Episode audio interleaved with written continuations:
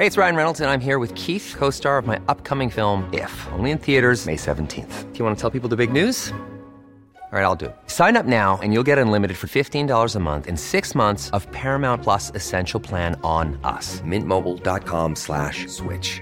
Upfront payment of $45 equivalent to $15 per month. Unlimited over 40 gigabytes per month. Face lower speeds. Videos at 480p. Active Mint customers by 531.24 get six months of Paramount Plus Essential Plan. Auto renews after six months. Offer ends May 31st, 2024. Separate Paramount Plus registration required. Terms and conditions apply if rated PG. Hello, everyone. This episode of the podcast was brought to you by Audible.com. If you want to download a free audiobook, just go to audibletrial.com forward slash teacher Luke, or just click on one of the pictures on my website that says Audible. Okay, now let's get started. You're listening to Luke's English Podcast. For more information, visit teacherluke.co.uk.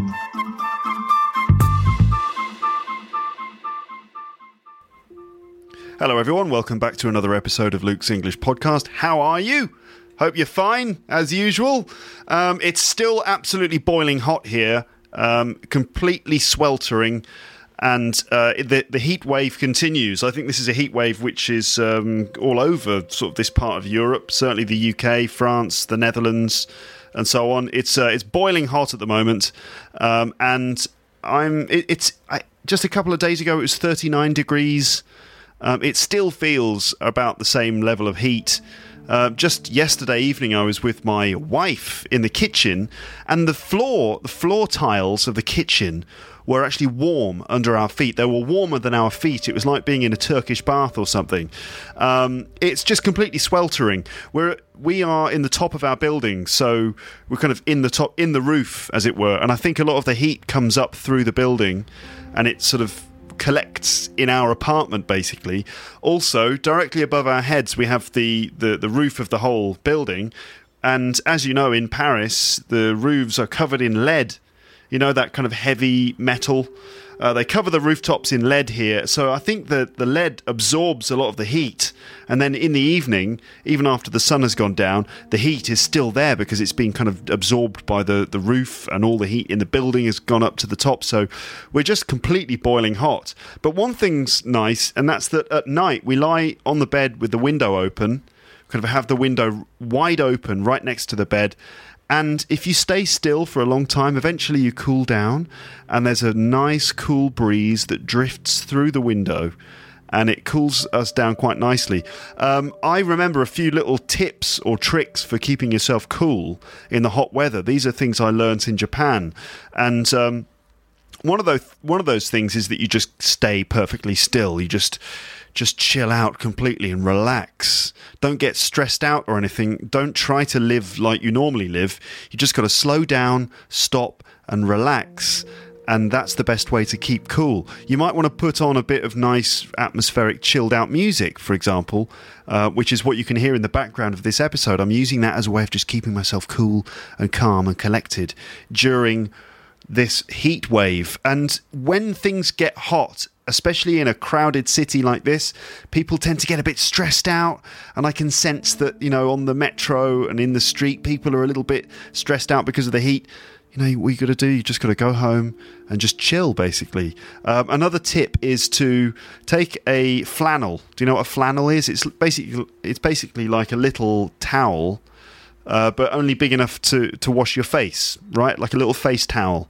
Um, and make it wet. Just wet, wet it under the tap. And what you can do is you can either sort of use that wet towel to kind of uh, rub cool water on your skin when you lie in bed and it, it keeps you nice and cool, or you put the towel in the fridge and then later on you take it out after a couple of hours. You take it out of the fridge and you just you know, you can put it on the back of your neck. You can just use it to mop your brow and uh, just hold it against your skin, and it's really, really nice as a way of cooling you down. Um, other things I remember are that. Um, if you've got an empty bottle, for example, an empty plastic bottle of water, you've had all the water, you just fill it up again with water, close the lid, stick it in the freezer for a while, and when it comes out, uh, after again after a few hours, it's solid. It's a solid block of ice, basically. So you can use that as a way of kind of cooling you down a little bit. Um, I used to put them in my bed. I used to freeze a few bottles of water, and then I would place them in the bed. Um, and then when I actually went to bed, the bed would be all cool and and sort of cold. Um, admittedly, the bottles tend to get a little bit wet on the outside because of condensation. But I mean, you're always a bit sort of sweaty anyway when it's hot. So as long as the water's and the dampness is cool, then that's all right. Other things I used to do would be to put those frozen bottles of water under my pillow, uh, and that kind of like gives you a little bit of coolness on the back of your neck as well.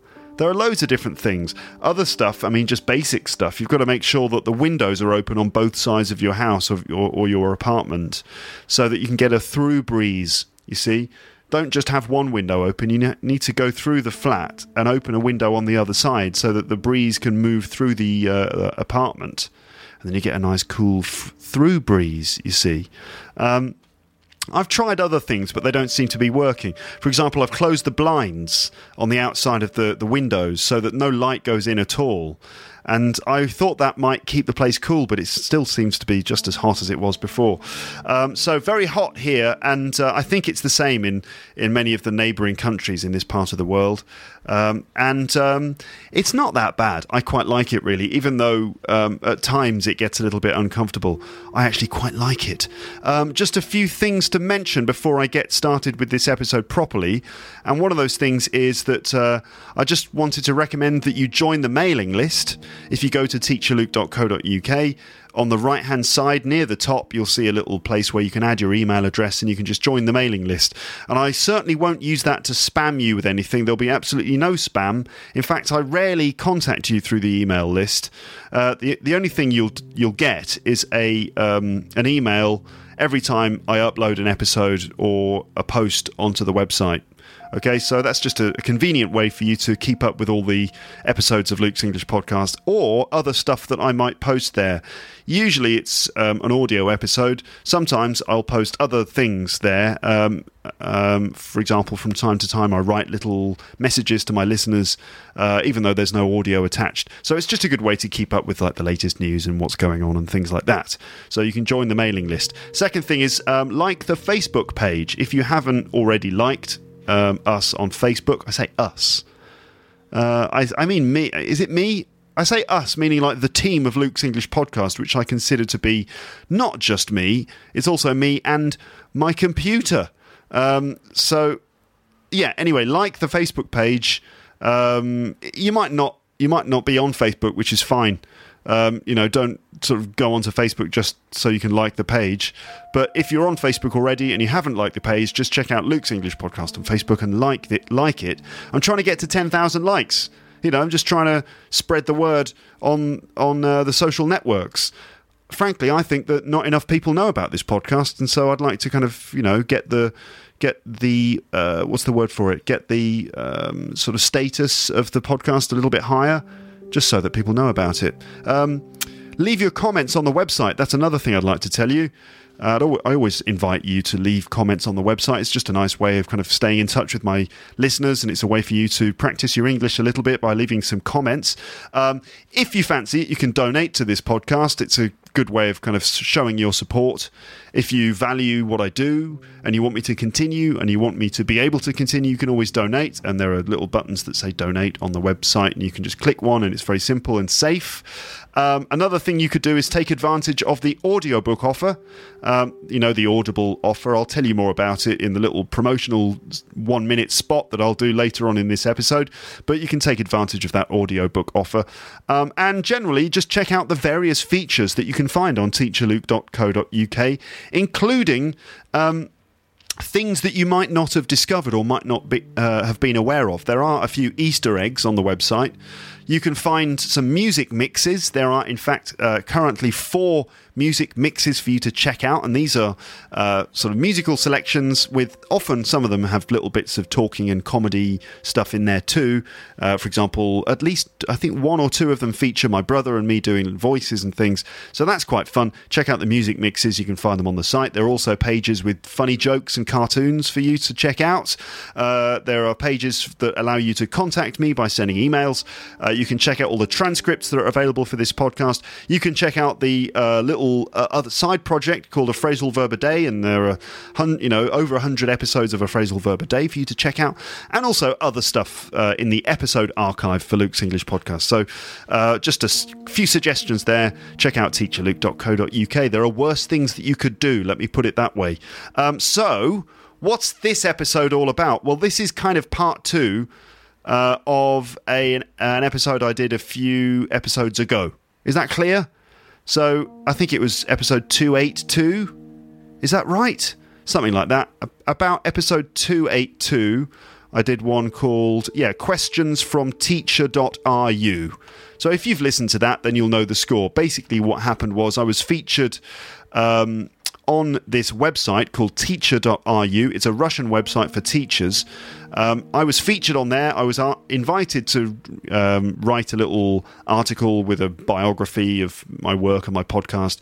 And then um, readers of the website um, sent me their questions, and I just basically chose a few questions to respond to. All of those questions and answers have been published on teacher.ru. Um, but with the permission of the website, I'm, I've also decided to turn the whole thing into a podcast. So, what I'm doing is going through a selection of those questions that I received from um, users of uh, this Russian website for teachers. Uh, Russia is one of my sort of uh, top uh, countries for the podcast, but of course, there are plenty of other countries who um, support Luke's English podcast and seem to like it. And I just want to give a shout out to some of those countries. What are they? Um, let me just have a little look on the website, which gives me some stats so I can see uh, which countries tend to download this podcast uh, the most. We have, um, let's see, let's see, let's see here, let's see, okay. If you, actually, if you go to teacherluke.co.uk, there is a little widget on the side of the page that says visitors, and it gives you an idea of uh, it gives you an idea of who's checking out the website. Um, oh, this is interesting. Okay, so today Today, the top visitor today is Vietnam, followed by uh, Russia. God, there, there's a huge list of, of visitors today. This is massive. All right, so people from 82 countries have had a look at my website today. Um, and um, so Vietnam are the first, and they 221 visitors from Vietnam uh, were on the website. The last one was three seconds ago. Uh, the second in the list for visitors today is Russia, then the United Kingdom, then Spain, then the, then Ukraine, then Japan, then Poland, then Italy, then the United States, then Brazil, then China, Germany, India, Taiwan, South Korea, France, Hungary, Czech Republic, Turkey. Argentina, Hong Kong, Australia, Egypt, Belarus, Mexico, Singapore, Thailand, Saudi Arabia, uh, and Iran. That's the top 30 visitors uh, to this website. There are others too. I mean, for example, I get download statistics from Audio, Audio, Audio Boom. And they usually tell me that there's loads of people in the UK, in Russia, in Japan, in Poland, in Italy, in Brazil, and so on. Um, but it seems that Russia is, is often near the top of that list, so I've got lots of Russian listeners. But I just wanted to remind you if you're not Russian, I still love you, okay? I still love you, even if you're not Russian. Um, okay. And I was considering then making a joke using the word Russian. You know? Like, uh, I expect you'll be rushing to download this new episode of the podcast. okay, it's just a joke. Um, right, so let's get let's carry on. I'm just going to try and get through as many of these questions as I can. Um, let's see. Okay, so our first one, and I'm not sure if, which is the first or second name, but this is from Babikov Gleb from um, an educational institution in Moscow, and he says, "Greetings, Luke." Nowadays, almost every educator in Russia teaches English using textbooks and school uh, and common school programs. Don't you think that teachers should develop more effective ways of teaching students? Well, this is what I wrote. Hi, Babikov. If indeed that is your first name, I think teachers should always be looking for new ways to develop their teaching. Um, we constantly have to come up with engaging and effective teaching methods, and that means understanding how people think, the cultural reference points, and so on. It's often necessary to make your own materials which are adapted from authentic sources and which more specifically are suited to that group of students. So, I think thinking outside the box, focusing specifically on the needs of the students, and coming up with new materials regularly are all important ways of developing our teaching skills. Thank you for the question.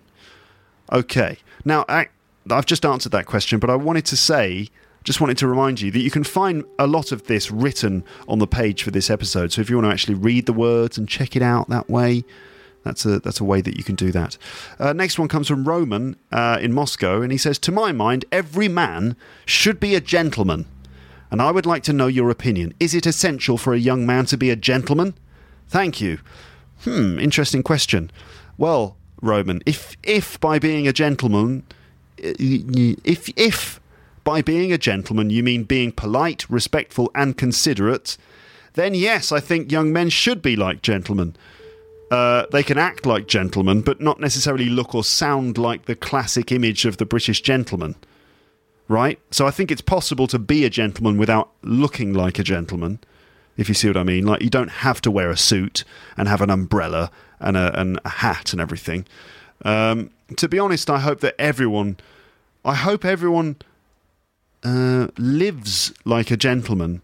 I hope everyone. What? The, uh, uh, okay, I'm tr- I'm struggling to understand what I wrote, but I'm just going to read it and see if it makes sense. To be honest, I hope everyone lived like gentlemen, if it meant treating other people with respect. Okay.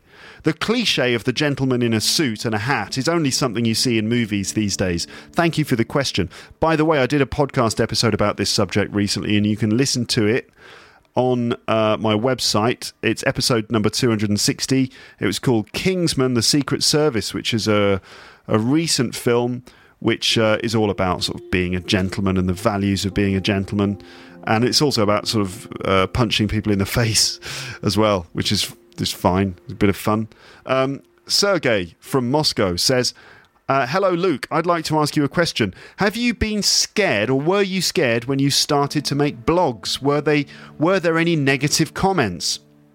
Um, well, Sergey, first of all, it's not a blog; it's a podcast, but that's okay. Um, generally, the feedback I get from my podcast is positive. In fact, it's pretty much overwhelmingly positive, which is really nice. Uh, I'm very aware that the internet is a place where people can be strongly criticised. You know, it's it's a place where people do lots of public shaming. People can be pretty mean and horrible on the internet. You know, trolling and shaming and stuff like that. Sometimes you get aggressive users or trolls, as they're called, who might write very harsh comments about you online. But generally, generally, generally, see, it's so hot that my face isn't working properly. Uh, generally, and that includes my mouth, okay? When I say my face, I'm talking about my mouth. Also, my brain. Just the whole thing's not working. It's all gone to pot, you might say. Huh, okay. Generally, comments on my website are from very enthusiastic English learners, so everything's nice. I'm very conscious of the fact that I'm revealing a lot about myself in my episodes. So that is something I think about a lot. Sometimes I'm a bit worried that I'm I say too much about myself. I'm just uh, not only am I revealing all these things about myself, but I'm doing it all for free. Uh, so that does worry me sometimes. But generally speaking, um, no, I don't get many negative comments, which is nice. It obviously means that you know the people who listen to my podcast are just nice people. Uh, I, but I hope also it means that generally my work is considered to be okay.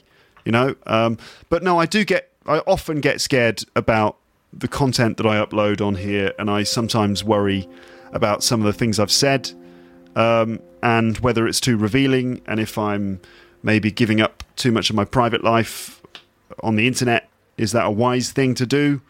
Uh, well, who knows? We'll see. Sometimes I think when I'm teaching, and I'm teaching students at university or at the British Council, sometimes I think, well, it's important that I. Um, give the right image. Certainly at the beginning of the course, I want to show myself as professional and trustworthy and all that sort of thing. And sometimes I wonder maybe they've seen some of my content online, like some of those slightly funny and ridiculous episodes of my podcast that I've done. What are people going to think? But I suppose I shouldn't be negative. You know, it's important to be, be to be positive. So I should probably look on the bright side and just think, well, why would they why would they find that negative? Surely that's a positive thing that they'll see that I'm a committed and dedicated and some might say a talented teacher who does lots of work and cares about what they do. Surely it's a positive thing. Okay, well thanks Sergey. I'm I've changed my mind about that and I would say no, I don't worry about it as much as I did say, five minutes ago. In fact, I tend to find it to be quite an encouraging and positive thing that I've do I've been doing this podcast. Um, let's see, Alina. I think that's your first name, although I got it wrong originally. Uh, Alina is from Moscow, and she said, um, "Hello, Luke. How did you decide to become a teacher?" What attracted you to work in Japan? And do the Japanese students wear school uniforms? Um, what do you think about whether Russian students should wear school uniforms? School uniforms lets students be equal. Without school uniforms, complexes and envy may arise among students. Don't you agree with that? Thanks, I believe you will answer me. Ha ha ha. Well, Alina, you believed correctly because here I am answering you now. So, so uh, okay. Your first question was how did you decide to become a teacher, and what attracted you to Japan? Well, I did a podcast episode all about living in Japan, and I think I've probably talked about my reasons for becoming a teacher on this podcast before, so there's no need to go through all of that again. Um, but uh, if you're interested in hearing what I thought about working in Japan, then you can listen to an episode all about that. It's kind of a long anecdote which explains uh, some of the experiences I had while living in Japan, including how I ended up sick and living uh, in a hospital bed for two weeks or more. And you can listen to that episode. Just go to the website and find episode 118, 118. It's called Sick in Japan. You can hear the whole story there. It's quite a popular episode, that one. Um, now, um, in that episode, I talk about my reasons for going to Japan and some of the experiences I had. Um, about school uniforms, well, I don't really know about Russian students and school uniforms. I don't know, you know, to what extent Russians wear uniforms.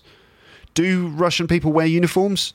In fact, um, I mean, I know that in Japan they wear uniforms, and of course in the UK we wear uniforms at school. But what about the rest of the world? Do you wear? Do kids wear school uniforms in your countries? And what do you think? Do you think they're a good idea? Um, in the UK, I had to wear uh, uniforms in all the schools I went to. Um, in my primary school, I had to wear like grey shorts or trousers and a, a, a light blue polo top. Uh, in my secondary school, uh, we had to wear, um, yeah, I wore, we had to wear black trousers or grey trousers, uh, a white or grey shirt, um, a tie, which was black with diagonal red stripes on it, and a black blazer. You know, it's basically like a jacket, like a suit jacket, a black blazer with the school badge uh, um, sewn onto the front pocket. And that was our school uniform for boys. The girls, um, they basically were allowed to wear a sort of dress thing, which was uh, blue and white or or red and white striped dress, or they had a grey skirt which had to go below the knee they weren't allowed to wear the, uh, a skirt that was higher than the knee. It had to go below the knee. A uh, pair of long grey socks pulled up just under the knee, um, and uh, a grey or white blouse and a blazer as well. Some of them wore a tie. They didn't have to wear a tie, but they had to wear the blazer. So that's the school uniform in the UK. Um, so um, I don't really think there's anything wrong with it with wearing a school uniform, and in fact, it probably does give the students slightly more equal status and it may encourage a closer sense of community in the school. Also, there's a certain discipline, I think, in having to prepare specific clothes for your day every morning. It's a good thing to learn, I suppose. To have, I think it's important to have some discipline uh, as a kid when you're growing up as part of your education, and having to wear a uniform is perhaps part of that. I didn't mind wearing a un- uniform. I never really questioned it. Um, uh, I, I, never really considered the idea of it being banned. The worst thing for me about wearing a uni- uniform was that it was a bit uncomfortable, particularly if I'd been playing football during the lunch break. We always played football, especially in the summer, in the lunch break, and I'd get all hot, and and the trousers, you know, were made of like I don't know what they were made of, like cotton and nylon or something. They would tend to be pretty uncomfortable, and having to wear a tie and everything, it was horrible and uncomfortable. But that's the worst thing about it from uh, the child's point of view. Um, I don't. Um, I, I think you're right. Kids might find it more difficult if they're judged on their clothes. So uniforms do help to let kids sort of blend in with the crowd. I, I think that it's still possible to work out. Uh, you know, if if a child comes from a poor family, by looking at their uniform. You know, you can tell they're just they have cheap shoes. The uniform's normally not quite as nice as other people's uniforms, but I think it's probably a good thing a uniform. So that's my basic opinion. Um, okay, so let me move on to the next uh, next question. And and um, my laptop is really hot. That is so that my laptop is so hot right now. And and I, I don't mean it's like, you know, popular and fashionable. You know, that like, oh my god, my laptop is so hot right now in Hollywood. No, I mean it's just literally the temperature of the laptop is really high. Everything is hot. Everything in here is hot. Whatever I touch, it, it's all really hot. This is crazy. Um, let's move on to the next question. And uh, this is from Dasha. And I realised that I wrote, uh, Dasha, I wrote your name wrong as well in the article because your surname is Trusova. Uh, you wrote Trusova Dasha, and I wrote Hi Trusova. Oh, a sort of cultural error there, I suppose. Anyway, Dasha is from Moscow, and uh, Dasha says, I know you are active in social networks. Is it difficult to combine a teacher and uh, blogger's activities? Well, I'm not actually a blogger or a podcaster, but that's okay. Um, basically, is it hard to combine being a teacher and being a, a podcaster or blogger? Um, no, it's not, to be honest. It's not really that hard for me. The, the main thing is time obviously, you know, the more time I have, the better. And if I'm doing internet stuff and I'm also doing teaching stuff, then it means that I have less time. But um, no, it's not difficult to combine these things because um, uh, they're transferable. For example, stuff that I end up coming up with for the podcast sometimes feeds into my lessons. Like when I prepare podcast episodes, I tend to get quite deeply into a subject. Like recently, I did ones about uh, politics and about telling jokes. And so now I feel like um, I could very easily just produce lessons about politics or jokes without having to do all that research because I've already done it, you see. So it's a sort of a good way of keeping myself ready for uh, preparing new lessons. Also, it goes the other direction. Um, sometimes I will spend a lot, a lot of time teaching a particular subject in my classes, and then after having done it lots of times, I can then easily turn it into a podcast. So it's not something that's difficult. In fact, it's uh, it's really pretty straightforward. Um, uh, Oh, okay. I, that, I, just came up with that answer off the top of my head, just here and now. But I did actually write an answer, so let me just read that to you. It's probably going to be the same kind of thing. Here we go. Um, it's not hard to combine my teaching and my and my online work. Generally, they don't affect each other, and I keep them separate. Okay, um, is that what I just? Is that the same thing that I just said? Um, I don't use my episodes in class or extracts from them, and in fact, I rarely tell my students about my website until the end of the course. This is because I don't want them to feel pressured to listen to it. I don't want them to feel like they have to listen to it. And also, it could be a, bit awkward if they listen to it and they don't like it, and then they have to see me and stuff, you know. Uh, also, uh, I don't necessarily want to. I don't necessarily want them all to hear certain things, like some of the more crazy episodes, or personal stories, or rude language and stuff like that. Um, at, I, I don't want them to hear that at the beginning of the course because you know, I'm trying to present myself as a serious and business-like person. Sometimes my students already know who I am. Um, others only realise who I am after a while. For example, once I was teaching in London, and at the end of the course, I told the students about my podcast, and one of the girls in the class nearly uh, she gasped, she like that. She gasped. Uh, because she was a regular listener to my podcast, and after two weeks in my class, she hadn't realised it was me. She nearly fell off her chair. It was hilarious. So there's me in the class going, oh, by the way, just, you know, at the end of the course, just if you want to continue to improve your English, it's a good idea to listen to podcasts. You can listen to these BBC ones, or you can listen to mine. And uh, yes, I have a podcast, and it's called Luke's English Podcast.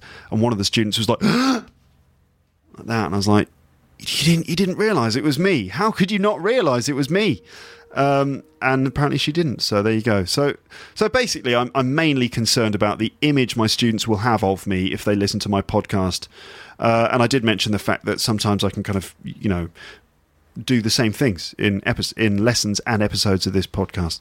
Uh, here's one from um, Sogik Badalyan from Moscow, and the question is: If you could live the same day over and over again, what would you prefer to do on this day? Um, and so here's my answer. And I said, What? You mean like the film Groundhog Day with Bill Murray? Do you know that film? It's a great film. It's about Bill Murray. He wakes up and has to live the same day again and again and again and again. And it's brilliant. It's very funny and also quite touching. Anyway, so I, I said if I had to live the same day over and over again, I'd probably do lots of different things every day to make it feel like I was actually living a life even though in fact I was repeating the same day over and over again. I'd try and do something different every time. Then I would learn how to do things really well, like Bill Murray does in the film. I'd probably learn how to become an amazing pianist or something. I'd try and enjoy myself. I'd record an episode of Luke's English podcast every day, although I, I, I don't know if that would help. I suppose in the real world, everyone else would just get like an infinite number of podcasts uploaded all in the same day because it's just me repeating the same day and recording a new podcast every time. So that would be quite good, I suppose. Thank you for the question. Let's move on to the next one, and this is from um, Ludmila Guseva, and uh, she's from the Moscow region. And she says, Luke, to be or not to be, what does it mean for you? Thanks a lot in advance for your answer. So, to be or not to be, which is, of course, a quote from Hamlet by William Shakespeare. I think, you know what I'm going to do? I'm going to just change the music a little bit here. A little bit of uh, musical different change. Okay. Um, so, Hamlet by Shakespeare, of course, to be or not to be, um, which is an ex- existential question that he asks himself when he's contemplating suicide, Hamlet. He goes, you know, basically, it's to be or not to be is it better to sort of um, kill yourself or live a horrible life? Isn't that it, basically? Anyway, I guess we're talking about the meaning of existence here, aren't we, really? What's the meaning of life for me? Well, I'm not really sure what this is all about, what this whole existence thing is all about. It's pretty weird, isn't it? It's quite random that we're just here and we don't know why.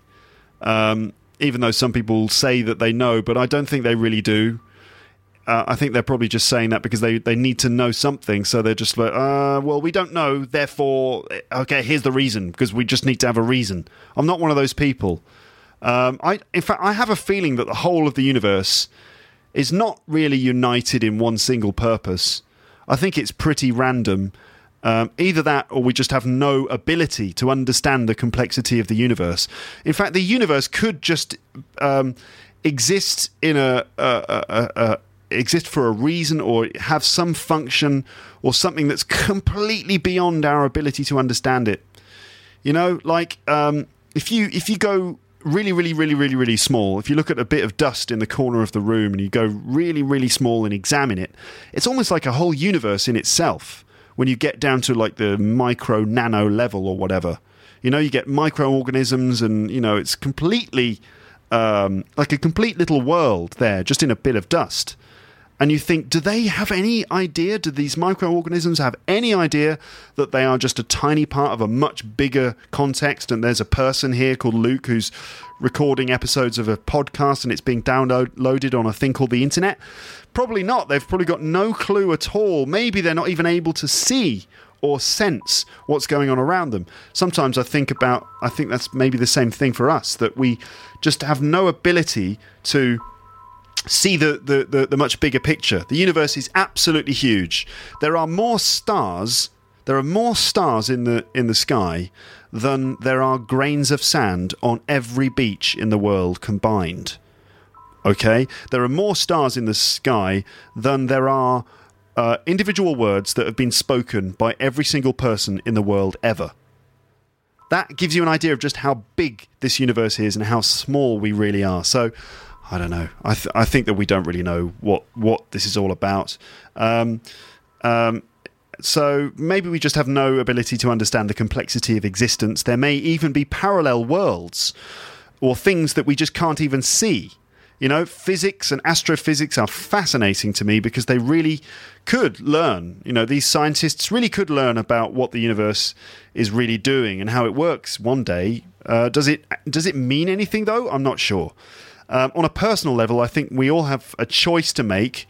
Um, on um, we we can choose to to make life run in any way that we want it. Really, we can choose to be positive and take some control over our lives It doesn't necessarily have to mean anything more than just making yourself happy and trying to increase the happiness of those around you. I think that's probably what it's about for me. Thank you very much for your question. Um, Next one is from Andre in the Moscow region, and he said, "Hi Luke, what should be done to avoid racism in the world? Uh, to to to prevent racism in the world, I would I would say really. Um, well, Andre." Am I the guy to to to be the one to answer this question? I'll give it a go. Um, so I think, well, to to sort of prevent racism, I think it's really about just opening your mind and actually having a look around and seeing people from different places and actually experiencing life in different parts of the world and realizing that we're all not that different and that racism basically comes from from a position of fear and a position of loss of control and a position of ignorance and that that it, it doesn't make sense to be racist and ultimately uh, it's completely insane. You know, for example, just the idea that you could maybe wipe out um, the the ethnicities that you don't really like for whatever reason, it's completely mad, isn't it? I mean, it, it's totally insane. Um, so I think traveling and meeting people is important. That tends to make you realize that people around the world are not that different, really, and they're all entitled to the same treatment as everyone else. It doesn't help when racism is used by leaders to claim power over their own people. I think that's a common way to get power just blame all the problems on foreign people and use the fear of foreigners to sort of whip up nationalist sentiment and support for the present government. That's often used and it sort of, you know, allows racism to thrive. Um, I think to battle it, we need to make sure that we have a fully a fully free press. That means fully sort of um, free journalists and we also need to educate children against racist attitudes. And I think really that's it's just a, a case of simply allowing people to know more about other cultures. There's not really any uh, secret to it. It's just education, and the more people know, the I, I, think the less racist they'll be. So it's just about education and opening people's minds. Um, so there you go. Thanks for the question. Uh, here's another one from Ludmilla. Uh, and she says, Luke, which is better, to teach or to learn, or to learn while teaching? Will you share your ideas and experience? Thanks in advance. Well, um, I've certainly learned a lot from teaching. Um, generally, I find that if I want to get to know a subject really, really well, I'll, I'll teach it. For example, I'll just prepare to teach about um, gun control in the USA and um, just I'll be forced to really get to know the subject very well. It, it forces you to really understand the subject. Um, so teaching is a great way of learning something. As a learner, I find it harder to get the motivation to do research, just if I'm just learning on my own. But as a teacher, I do my research incredibly quickly and effectively because I've got a time deadline. And also, there's that factor of like, I don't want to make a fool of myself. You know, I must know what I'm talking about. So, having uh, having to teach the subject gives you a great incentive to learn about it. So, I think that teaching, in a way, is the best because not only can you teach, but you can also learn while you're doing it. So, so there you go. Um, Badal- Badalyan I think that's the name from Moscow. Hello. Hello, Luke. If you were given a book with the story of your life, would you read it to the end? Um, would so if I was given a book with the story of my life, would I read it to the end? So basically, would I like to know about how my life ends? Well, no, no, I wouldn't. I wouldn't read the book. I don't want to know that yet because I think everything has everything has its right time and I would prefer to discover my life story as it actually happens. Also, I don't want to be constantly expecting the end scene to arrive. If you can imagine, like you, you find out how you die and you remember the place where it happens, you'd probably try and avoid that place, wouldn't you? It would be really weird if you suddenly found yourself in that place. You'd be like, I've been trying to avoid this place, but it's been impossible today because then you get that horrible sensation you were going to die. It, no, I don't want to know. I don't need to know. I think innocence is bliss. But thank you for your question. It's a very interesting one. Um, this question is from Ivanova Evgenia. So I think it's Evgenia is, is the first name. Um, hello, Luke. I know that you're a teacher. Yep. Uh, if you had the chance to return to the past, what would you tell people about? If you had a chance to return to the past, would you tell people about the future? Huh, okay. If so, imagine I could go back to the past. Would I tell people about the future? Oh, I'd be very tempted. But I think if I could return to the past, uh, I think I wouldn't tell them about the future. Because in the past, uh, depending on when you go back, but uh, for a lot of the past, people didn't really react very well. You know, throughout history, people have not reacted very well to strange looking people coming and babbling about visions of the future. Okay? They tend to react a little strongly to that kind of thing in the past. They might, you know, they might catch me and burn me as a witch or something. So I think I, instead I would travel to the past and then just just tell the people of the present all about it. So I'd go back to the past and then I'd come back to the present and I'd give them a full first hand account of what it was like in the past. Because I think a good first hand account of history can help us to know uh, what the right thing to do is now. We can learn from the past and a good first hand account of what happened can help us to make the right decision now so that our future is kept safe. So I think the past is something to learn from, and I would try and do it, you know, carefully without uh, revealing too many things about the future because that could upset the space time continuum, as I'm sure you're, you're aware from the film Back to the Future. Okay, before we carry on, it's time for me to tell you about the one of the UK's favourite books. And um, this is that little bit where I give a bit of uh, publicity to audible.com. Um, you know that I've got like this thing going on. I've got like a thing going on with Audible. If you want to, you can get a free audiobook from audible.com. Just use audibletrial uh, dot audibletrial.com forward slash teacher Luke. Sign up for a trial and you can download uh, a free audiobook. And if you don't like it, you can cancel and you keep the book and you don't spend any money. It's brilliant. Or you can um, just uh, continue with your membership and then you can get another audiobook every month. Um, and uh, which books do I recommend? Well, I'm going through slowly a list of the UK's favourite books, and we're now up to number nine. What is the UK's ninth favourite book? Well, according to this BBC survey, it is The Lion, the Witch, and the Wardrobe by C.S. Lewis. The Lion, the Witch, and the Wardrobe by C.S. Lewis. Um, now, this is a movie, but if you've only seen the movie, then you haven't really experienced the full power of this story. Um, what's it about? Well, it's about four siblings, um, brothers and brothers and sisters, who enter a wardrobe, like a big wardrobe full of clothing. But the wardrobe is very deep. In fact, it's so deep it goes all the way back. There's like a corridor and a door at the end. So they go through this wardrobe and they find themselves in Narnia, a magical but dark, wintry land ruled by the evil White Witch. In many ways, darker and deeper than the Harry Potter series, this story takes on a life of its own in the reverential and spirited voice of Michael York, who is the actor doing this audio uh, audiobook reading. Michael York's reading of this treasure is an is as enchanting as the story. His British accent is fitting, all intonations are perfect, and he adds just the right amount of drama in all the right places. So why not have your family gather around your favourite speakers, either in the car or at home, uh, for this story, or simply save it for yourself? It is a perfect antidote to a rainy day, or indeed a very hot day. Um, you can download The Lion the Witch, and the Wardrobe free uh, just by starting that 30 day trial with Audible. Just go to audibletrial.com forward slash teacher Luke or click one of the Audible buttons on my site. Uh, you can download the book and cancel your membership and so on. I've already said that.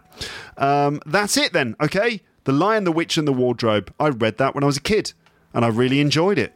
Um, some people say it's a metaphor for something else.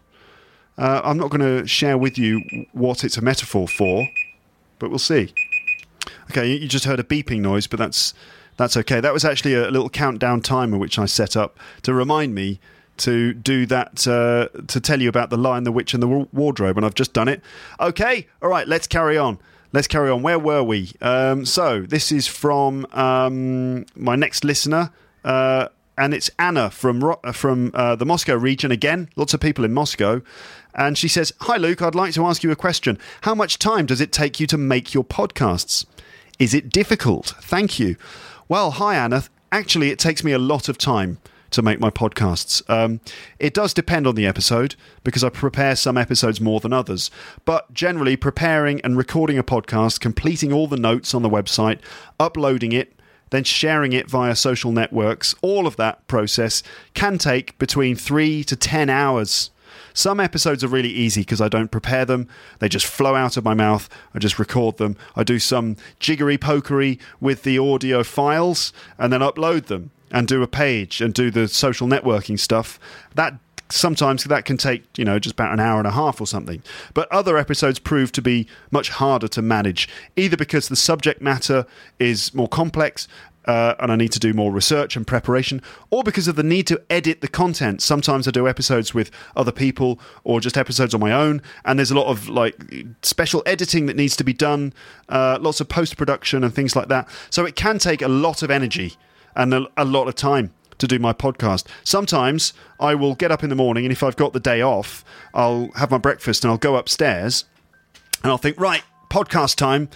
You know, it's like ten o'clock, ten thirty in the morning, and I'll think, yeah, I'll, I'll get I'll get a podcast in before lunch, and I find that I'm finishing it off, uploading it, and, and all that stuff, and it's like 3.30, 4 o'clock p.m., and I've spent six hours on it it's just unbelievable. It time just disappear, disappears. It's like when I'm doing a podcast, I go into a time vortex, and the time just disappears. Usually, I start by thinking, okay, which one am I going to do, and I start preparing it, and uh, it just it just eats up time quite a lot of the time. So it can take lots of energy and time to do this, but I like it a lot, of course, and I hope to eventually be rewarded for my work in some way. Certainly, my my aim is to be able to do this and pay, and so it pays for itself, and so that that time is not wasted time, but it's an investment in my life. You know, I, I might go to work for six hours a day and get paid for it. I would much rather be here uh, in this room doing these podcasts and getting paid you know the same amount of money. I would rather be doing this. And i think that you would rather i was doing this too right? I hope so. Um, so there you go. If you um, you can support me. You can support me, but I'm looking also for other ways of kind of like you know trying to uh, turn this into a living, as I have said before. This is from Nikita. Uh, who's also from Moscow, and he says, Hello, Luke. How do you think? Is music a necessary part of our life? Do you often listen to music? And what musical styles do you prefer? Do you believe that music helps us to feel better? Thank you for your answer. Well, Nikita, yes, I think music is absolutely vital. It's an absolutely vital uh, part of my life. I constantly have music in my head, just music playing in my brain, my own music, or or music playing through speakers or through my headphones. I also need to play music myself. I just get like a sort of uh, a compulsion. I have to suddenly like I have to pick up the guitar Sometimes it, I just need desperately need to play. Normally it's drumming because I'm actually a drummer uh, myself first and foremost before being a guitarist or anything. Um, but I think that yeah, drumming is something I have to do, and often I just find myself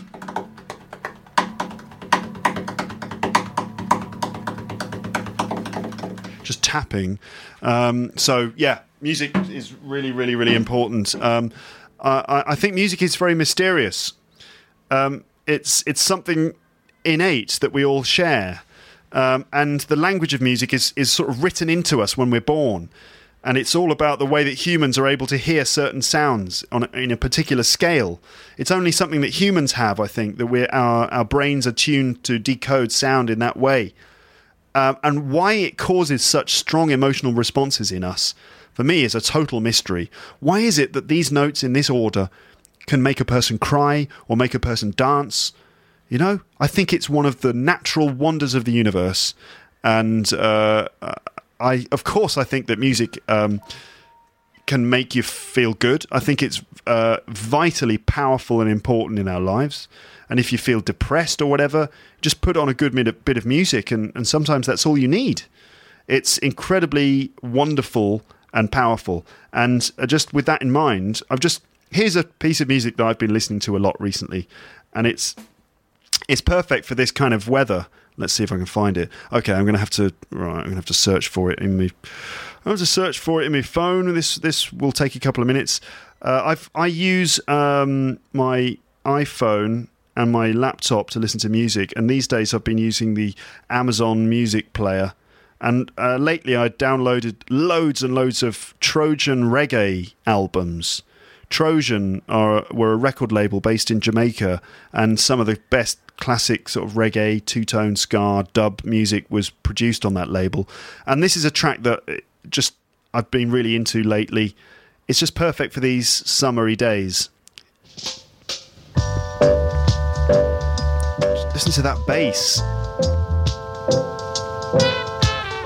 And that organ sound. That boom, boom, boom. I love it. Girly love. Know that I'm a dreadlock. Your daddy say you shouldn't play with me. Come on, doesn't it make you feel a little bit better? Now, if you, and this might not be your kind of thing. daddy say you shouldn't Admittedly, not everyone is into this. But I'd be surprised. The sun is shining.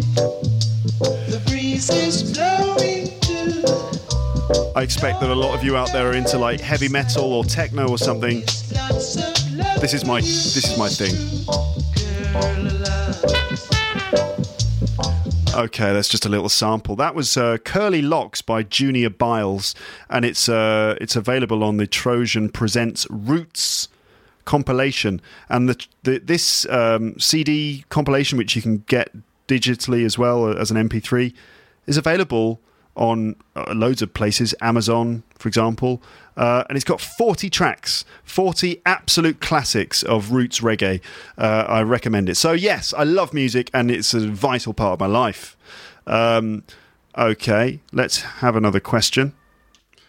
Okay, and the uh, next question is from Lira. Lira?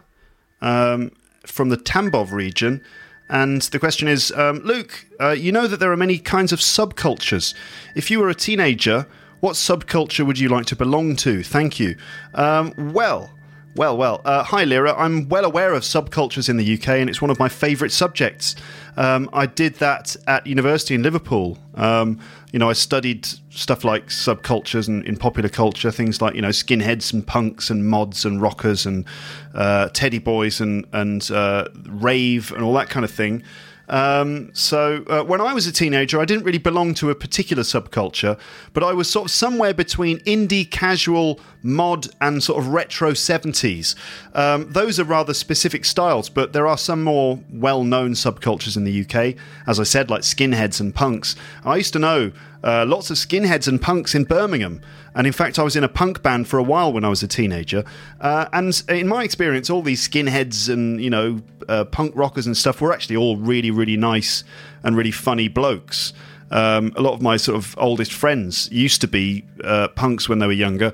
Um, I love the different subcultures in the UK and their clothing and musical associations, and I think that it would be a good episode uh, for this podcast one day. Thank you very much for your question. Um, I think this is the last question I'm going to deal with uh, in this episode now. Uh, this one is from Lily uh, Lilia, uh, and she says, "Hi Luke, is it possible to save warm relations?" Being in different cities far away from your sweetheart. How do you save this fragile spiritual link from your point of view? Thanks. Well, okay, so this question is about how do you manage to keep up a long term relationship um, with someone who lives very far away? Uh, well, I think it is possible to keep love alive when you live in different cities. Uh, I've done it myself, uh, but it requires communication and it requires uh, a long term plan to be together. Um, you, I think you can use Skype and other networks like WhatsApp and stuff like that to keep in touch easily. And if you know that you're going to eventually be together, it does make things easier. Uh, also, you have to make the most of the moments when you see each other you know, like the airport greetings and those romantic weekends and things. In fact, it can be a, a really madly romantic and exciting uh, time and a period that you will always treasure uh, when you look back on it. So, if you can try to find ways of uh, making the most of the time that you have together and finding a long term plan to eventually be together, I think that it can be all right. In fact, it can be very special. Uh, thank you for the question. On that subject, um, I met my girlfriend sort of uh, years ago. Um, and she was living in Paris and I was living in London. It was it took a, a, a quite a few years of me sort of traveling to France on the Eurostar and her traveling to London on the Eurostar. And the Eurostar basically did very well out of our relationship. Um, but those weekends and little holidays that we had, they were really great. And we look back on it now, although it was difficult, as uh, just a really special time in our relationship. Um, so there you go. And in fact, we're getting married uh, in ooh, well, well, just uh, just over a week. So um, it just proves that it's possible to make it work. Um, that I think is the end of this uh, this part. Um, so I'm just writing that on the page for this episode. End of part two. So I've got loads more questions which I'll have to deal with in future episodes of the podcast. Um, if you listen to recent episodes, you'll also know I've got a big list of um, of uh, uh, uh, fixed phrases that I'll be going through in future episodes. I'm glad that uh, people enjoyed listening to to Paul and me talking about ten fixed phrases in I think the last episode of this podcast. Uh, so there'll, there'll, be more stuff on phrases like that. Also, I'll deal with more questions that I've had from this list, and also the questions that have been sent to me on the the podcast uh, website. and of course, there'll be other subjects coming up in in future episodes of Luke's English podcast. Thank you very much for listening to another episode. Uh, and all that remains for me to say now is a very nice and warm uh, thank you and goodbye. So here it is. Uh, wait a minute, before I do that, let, let's have a little bit more music. I just feel like playing a little bit more of that stuff we were listening to earlier. Yeah. Your daddy say you shouldn't play with me. Still it's alright, girl alive. Yeah. Let's have another bit.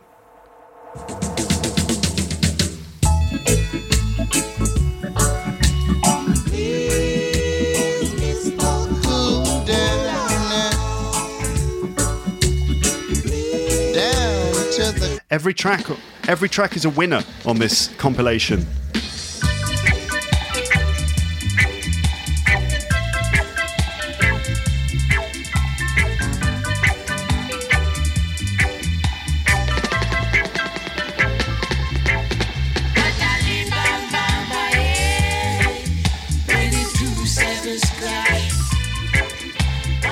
Here's one of my brother's favourites that you might know already. Produced by Lee Scratch Perry. This is the Congos, and it's, it's called Row Fisherman Row. You've heard this on the podcast before, perhaps a little bit.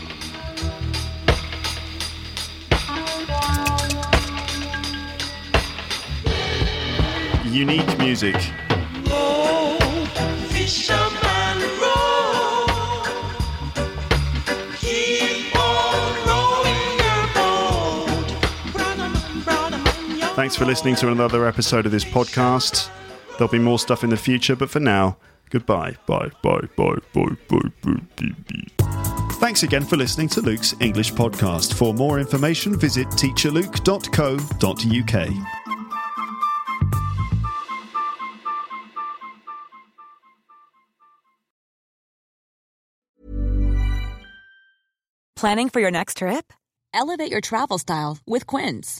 Quince has all the jet setting essentials you'll want for your next getaway, like European linen, premium luggage options, buttery soft Italian leather bags, and so much more.